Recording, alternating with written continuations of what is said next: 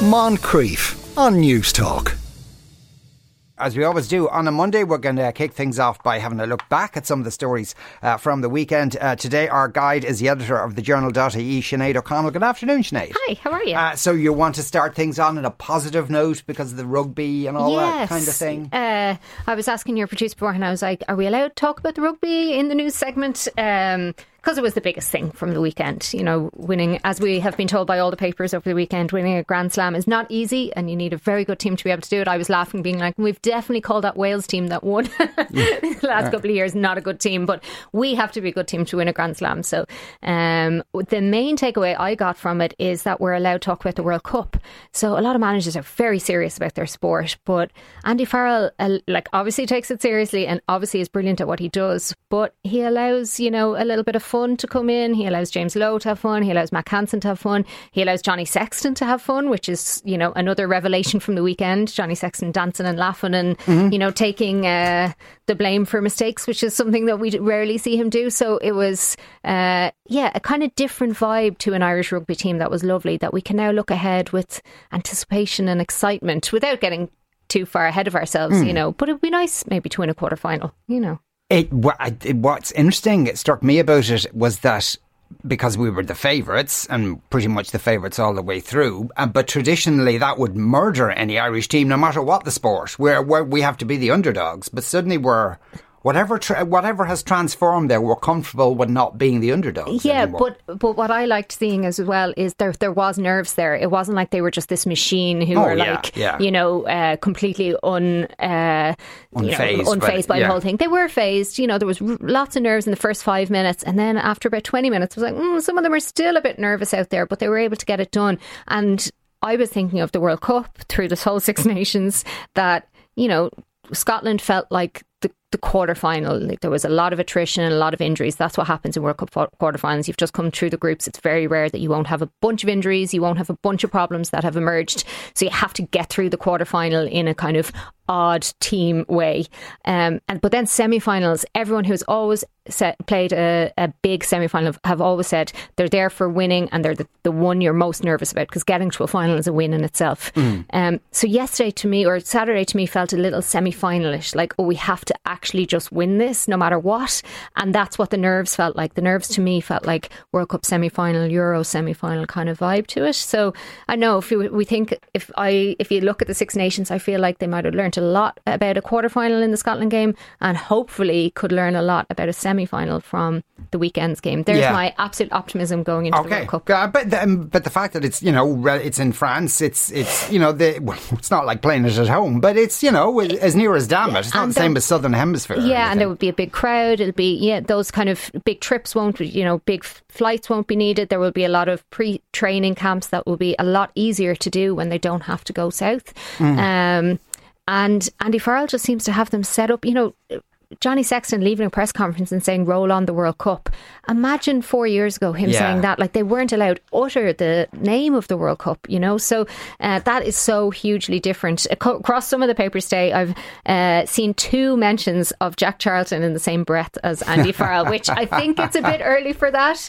Uh, but he so does seem to be writers- really, really well liked. he is he's so affable he's so and has i think talks about sport in a way that he understands the seriousness of it but also understands that for people it's escapism it's the joy like for a lot of people like the joy of their year is in the six nations or, or whatever their equivalent sport is so i think andy farrell understands that um, and then you have the family connection as well, like him hugging Owen Farrell afterwards. People enjoy seeing that relatability. Like none of us can relate to being a brilliant rugby player or winning Six Nations or going to the Shelbourne to Yeah. celebrate with a cup afterwards. But you can relate to a dad hugging his son after they've been on opposite sides of a of a win lose uh, drama. Hmm. yeah. So you know people people like seeing that stuff, and Yeah. he just seems like a good sort. Um, in probably the same way. Uh, people now look back on Jack Charlton, even though he was probably a bit cranky. Yeah, he was no, but he was probably a bit more controversial. He had his critics Yeah. at the time, but I'm I'm unaware of Andy Farrell having many critics at the moment. No, and the thing was, Jack Charlton, a lot of people criticised how he played football, where it's Mm. completely the opposite with Andy Farrell because he plays absolutely beautiful rugby and he lets the the guys uh, be themselves and you know that thing where they say they are expressing their personality on the field which you know, if you think about too hard it doesn't make any sense yeah but it doesn't you know really, what people no. are saying Yeah. when they say it. Uh, so he allows all that. So in that way he's very different to Jack Charlton but obviously Englishman taking on an Irish team taking them to heights that um, seemed improbable before you know. Yeah. Uh, Porrick says our pool for the World Cup is atrocious. No way we'll do well out of it look, we're going to have a quarter final against either France or New Zealand, so it's not going to be easy if we come Yeah. out of, of uh, the group. But we've beaten them both in Yeah, the last year, yeah. and we have some of the best players in the world, and now we have a coach who knows what he's doing. They are definitely not the finished article, which is what everyone kept saying at the weekend. You know, they played badly. There's lots of room for progression we've tested out now most of our um, second player. Like there's the first choice 15. You need to have way more than that to get into uh, those kind of uh, matches in a World Cup. So we've tested all that. Like people like Jack Conan coming on, um, you know, two hookers being taken off and being able to figure it out in the Scotland game. So, you know, we've tested a bit of the depth. Um, so, yeah, I know I'm being way too optimistic and this is all going to come back and bite me. But, Yeah. you know, you get to be excited for the days after. uh, win. and Johnny Sexton replacement Oh, like I was just talking to Matt Cooper in the lifts here in, in Newstalk. he, and he just hangs out there the whole time hangs out wanting to there talk to people Uh, he he was putting his money on Jack Crowley being uh, the the number two by the time. It it has probably become less important because there less ball is going through Johnny Sexton's hands, and Johnny Sexton will be in the room. So even if he's not playing every game, his presence. This is Johnny Sexton's team, um, but I think they're figuring it out a way that it can still be Johnny Sexton's team without necessarily capitulating when he's not on the pitch. Um, I think this Six Nations has allowed them to figure it out a bit, and not necessarily saying I'd have Ross Byrne over Jack Crowley or either of them over Joey Carbery, but I think it's probably less of an important question now. Now, Boris Johnson, another big week for Boris Johnson. Uh, he's in uh, front of the Commons Privileges Committee. It's, it, it astounds me how much attention he still gets, actually, given that he's, he's a backbencher. Yeah, front pages of the uh, the the papers in Britain. He is well. He's going to have a four-hour session, uh, evidence session on Wednesday. So we're going to have a lot of Boris Johnson this week. like, and we're used to getting a lot of Boris Johnson. The- There will be a lot of him this week.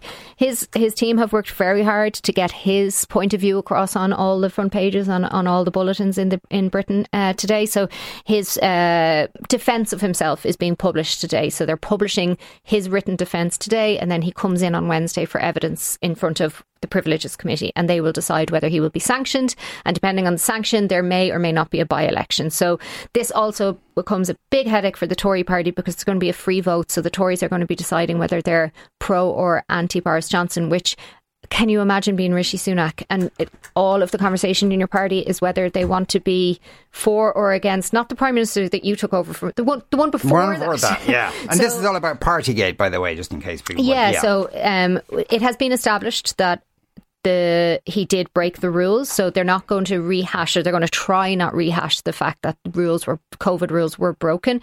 What they're going to try and hash out is whether Boris Johnson misled Yeah, yeah. uh, the Commons, and if he misled the Commons, then he needs to be sanctioned. But he, Boris Johnson argues that he did not mislead the Commons, and he's also going to argue that the uh, committee itself is unlawful and biased. So. Um, the other intrigue for this, if people haven't uh, cottoned onto it yet, is Sue Gray. So she was the one who wrote the report Yeah, into now- all of yeah, these parties, Starmer's, uh, and she has now gone to Keir Starmer's, which has created quite the furore in uh, Westminster. The fact that you know someone would jump from civil service to an actual party job, and the fact that she was so well known um, at because of the, the report into Partygate. So uh, there's a lot of intrigue around that. I think Sue Gray's name is going to be used a lot um, because it's obviously now something that Boris Johnson can really lean on. Though at the time, the, the same newspapers, everyone was lionising Sue Gray uh, as, you know, a, a totally impartial figure and, And- straight down the line, and now suddenly she's not. And she was at the time, but Mm. now the, the question marks are there. Well, was she courting that job beforehand? But she was just doing her civil service job, and she was a star within the civil service Mm. um, of you know getting stuff done. A lot of Irish connections. Sue Gray has uh, married to a Northern Irishman.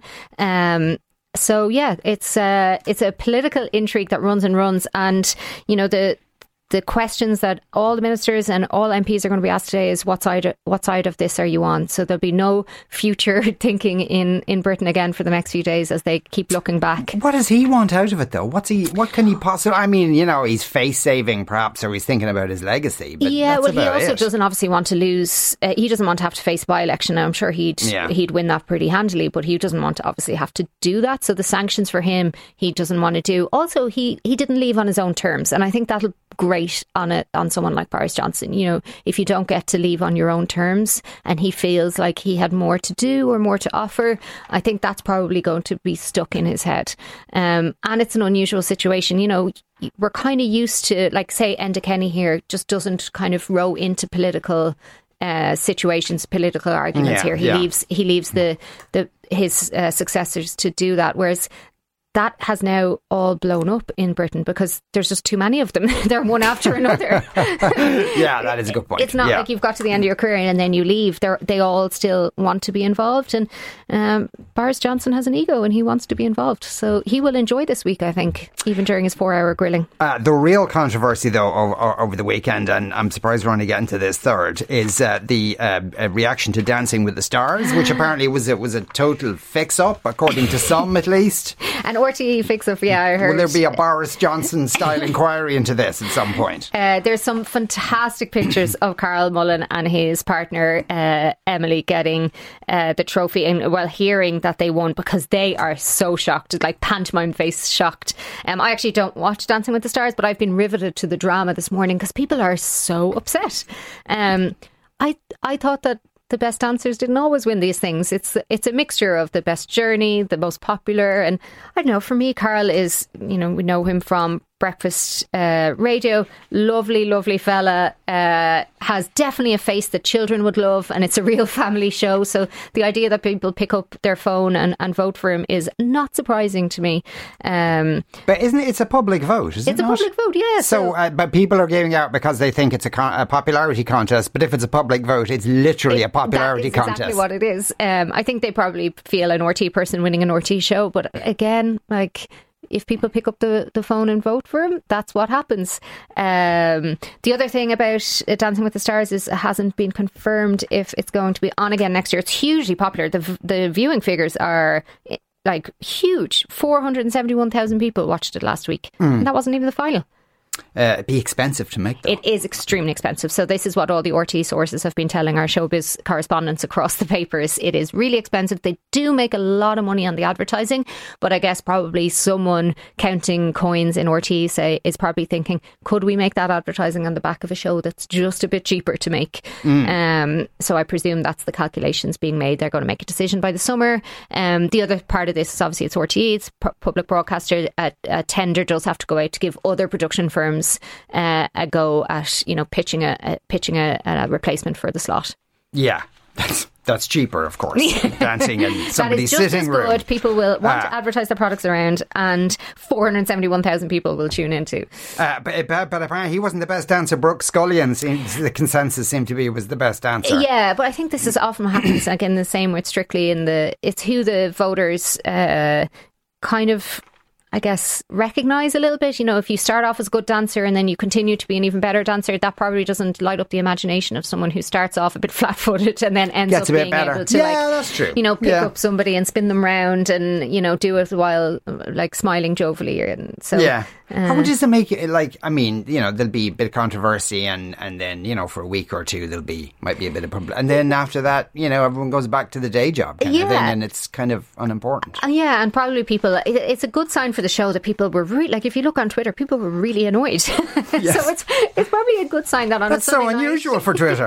that never happens. Uh, and uh, finally, uh, there's a, a, bit of a. these are the kind of hit pieces you you, you do kind of uh, tend to read in the run up to a, a, a US presidential election. But apparently, Ron DeSantis, who, you know, uh, a lot of people think uh, is going to at least be running against Donald Trump for the Republican candidacy, uh, he's a pig when he eats. He eats chocolate pudding with his fingers, with okay. three fingers. So yeah, I, I couldn't really imagine that. Uh, Does it say which three fingers? like all on the one hand? I'm not sure. So uh, there's a piece in The Independent kind of looking at this and going, you know, we all have weird eating habits, so we shouldn't actually judge presidential candidates on our eating habits. And we end up doing it all the time in America. So he actually runs through all of the different weird things we know about candidates in America um, because of this reporting. But it made me think about the, the way they report stuff in America is so different. So in a presidential election, like they they end up going on these buses with the candidates. So the political correspondents will be on a bus with the candidates. Mm. I have been told in the past, and actually this came up uh, on a podcast recently on the Second Captains. They were talking to uh, Caitlin Thompson, who used to uh, be a political correspondent, and she said they were always hungry because while they were charged for food, like they would you know, be brought on these buses and their paper would have to uh, give money to the candidate for food and board. She said they actually very rarely got food. So I was thinking maybe all these food stories just happen because the journalists are starving and they're like food on the brain, stuff in his face. Uh, yeah. But then we do a little bit of it here. So like you know, Leo Varadkar's uh, Instagram. Well, he he asked for he that, asked didn't he? Yeah. but like people have been fascinated by the austere nature of his uh, lunch and things. So we probably have a little bit of here and just don't hear enough about it. Um, like yeah. we do know Micheál Martin is extremely healthy, um, and you know doesn't eat chips and things like that. Is something? Does he not? No, yeah. Okay. So he says. that's that's a, that's a paparazzi opportunity there. Micheál Martin having a chip. Sinead, thanks a million for coming into us Thank today. As uh, Sinead O'Carroll there, editor at the journal.ie. Moncrieff, weekdays at 2 p.m. on Newstalk.